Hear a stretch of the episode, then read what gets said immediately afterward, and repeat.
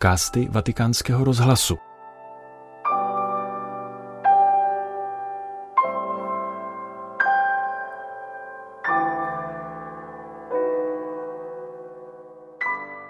Ve středu velikonočního oktávu papež František při generální audienci pokračoval v katechetickém cyklu o apoštolské horlivosti. Poslechněte si jeho promluvu.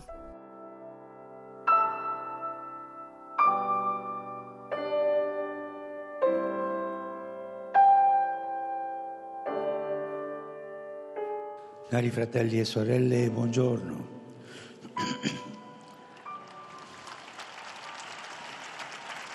Dopo aver visto due settimane fa lo slancio personale di San Paolo per il Vangelo, possiamo oggi riflettere più approfonditamente sul, sullo zelo evangelico, così come lui stesso ne parla e lo descrive in alcune delle sue lettere. Drazí bratři a sestry, dobrý den.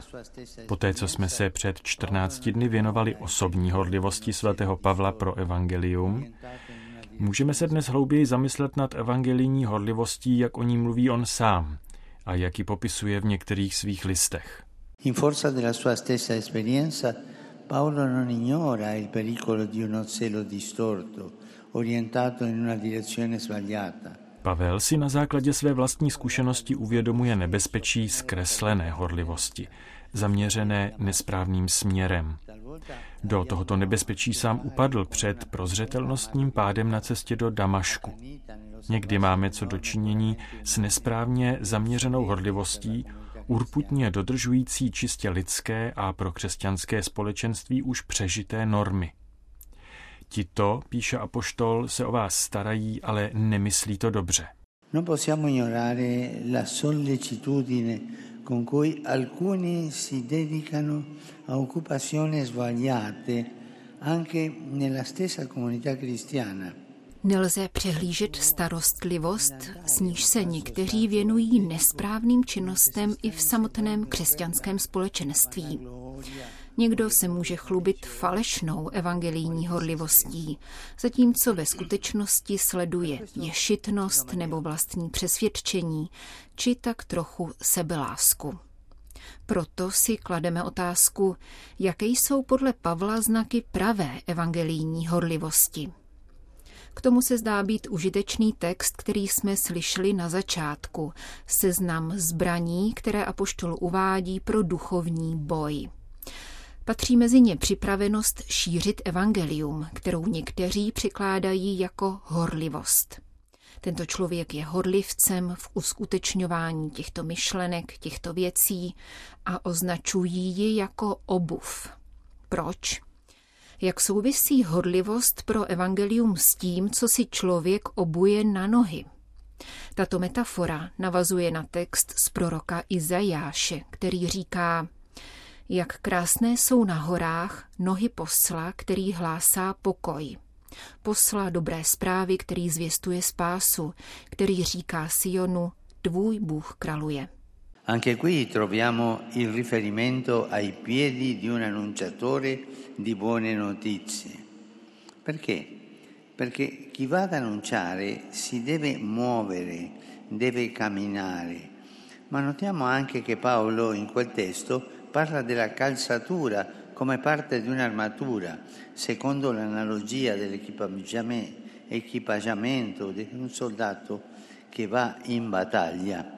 I zde nacházíme zmínku o nohách hlasatele dobrých zpráv. Proč?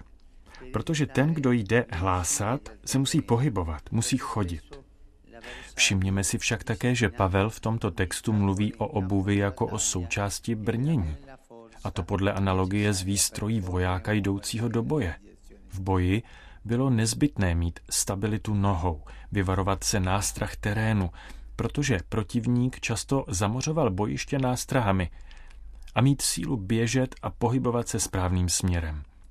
Bota tedy slouží k běhu a vyhýbání se všem těmto nástrahám ze strany protivníka.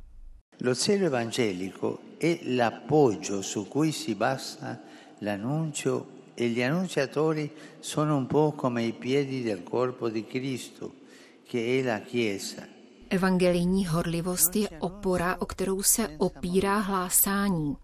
A hlasatelé jsou něco jako nohy Kristova těla, kterým je církev. Není hlásání bez pohybu, bez vycházení vstříc, bez iniciativy. To znamená, že není křesťana, pokud není v pohybu. Není křesťana, pokud nevychází sám ze sebe, aby se vydal na cestu a přinášel hlásání. Není hlásání bez pohybu, bez chůze. Evangelium se nehlásá na místě, zavření v kanceláři, u svého stolu nebo u počítače, kde se někdo argumentačně pře jako lev s klávesnicí a kde se kreativita hlásání nahrazuje kopírováním a vkládáním myšlenek převzatých z toho či onoho zdroje. Evangelium se hlásá pohybem, chůzí, cestou. Il termine usato da Paolo per indicare la calzatura di chi porta il Vangelo è una parola greca che denota prontezza, preparazione, alacrità. Výraz, který Pavel používá pro označení obuvy těch, kdo nesou evangelium, je řecké slovo označující připravenost, pohotovost, bytost.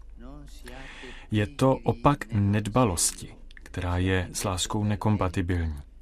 Ostatně na jiném místě Pavel říká, nebuďte liknaví v horlivosti, ale buďte horliví v duchu a služte pán. Takový postoj byl vyžadován v knize Exodus při slavení oběti velikonočního vysvobození. Takto ji budete jíst s přepásanými boky, sandály na nohou a holí v ruce. Budete ji jíst rychle.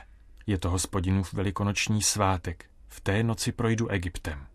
Un annunciatore è pronto a partire e sa che il Signore passa in modo sorprendente.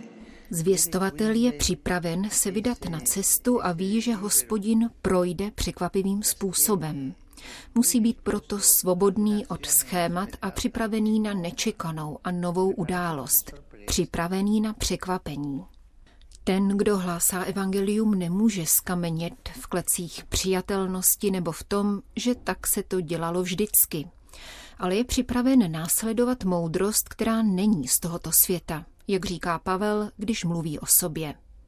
Mé slovo a mé kázání nebylo založeno na přesvědčivých řečech moudrosti, ale na projevu ducha a jeho moci, aby vaše víra nebyla založena na lidské moudrosti, ale na boží moci. Ecco, fratelli e sorelle, è importante avere questa prontezza alla novità del Vangelo. Proto tedy, bratři a sestry, je důležité mít tuto připravenost na novost Evangelia. Tento postoj, který je impulzem, převzetím iniciativy. Jít jako první. Jde o to nenechat si uniknout příležitost hlásat evangelium pokoje, toho pokoje, který Kristus umí dát víc a lépe než svět. A proto vás vyzývám, abyste byli evangelizátory, kteří se hýbou beze strachu, kteří jdou vpřed, aby přinášeli Ježíšovu krásu, aby přinášeli novost Ježíše, který všechno mění. Řeknete, ano, otče, změnil se kalendář, teď už počítáme letopočet od Krista. Ale mění se také srdce. Jsi však ochoten připustit, aby ti Ježíš změnil srdce? Nebo jsi vlažný, nehybný křesťan? Zamysli se nad tím trochu. Jsi nadšený s Ježíšem, jdeš ku předu? Trochu nad tím popřemýšlej. Tu sei un cristiano tiepido lì, che non si muove. Pensa un po'. Tu sei un entusiasta di Gesù, vai avanti. Pensa un po'. Vyzval papež František v závěru katecheze, kterou pronesl ve středu velikonočního oktávu při generální audienci na svatopetrském náměstí.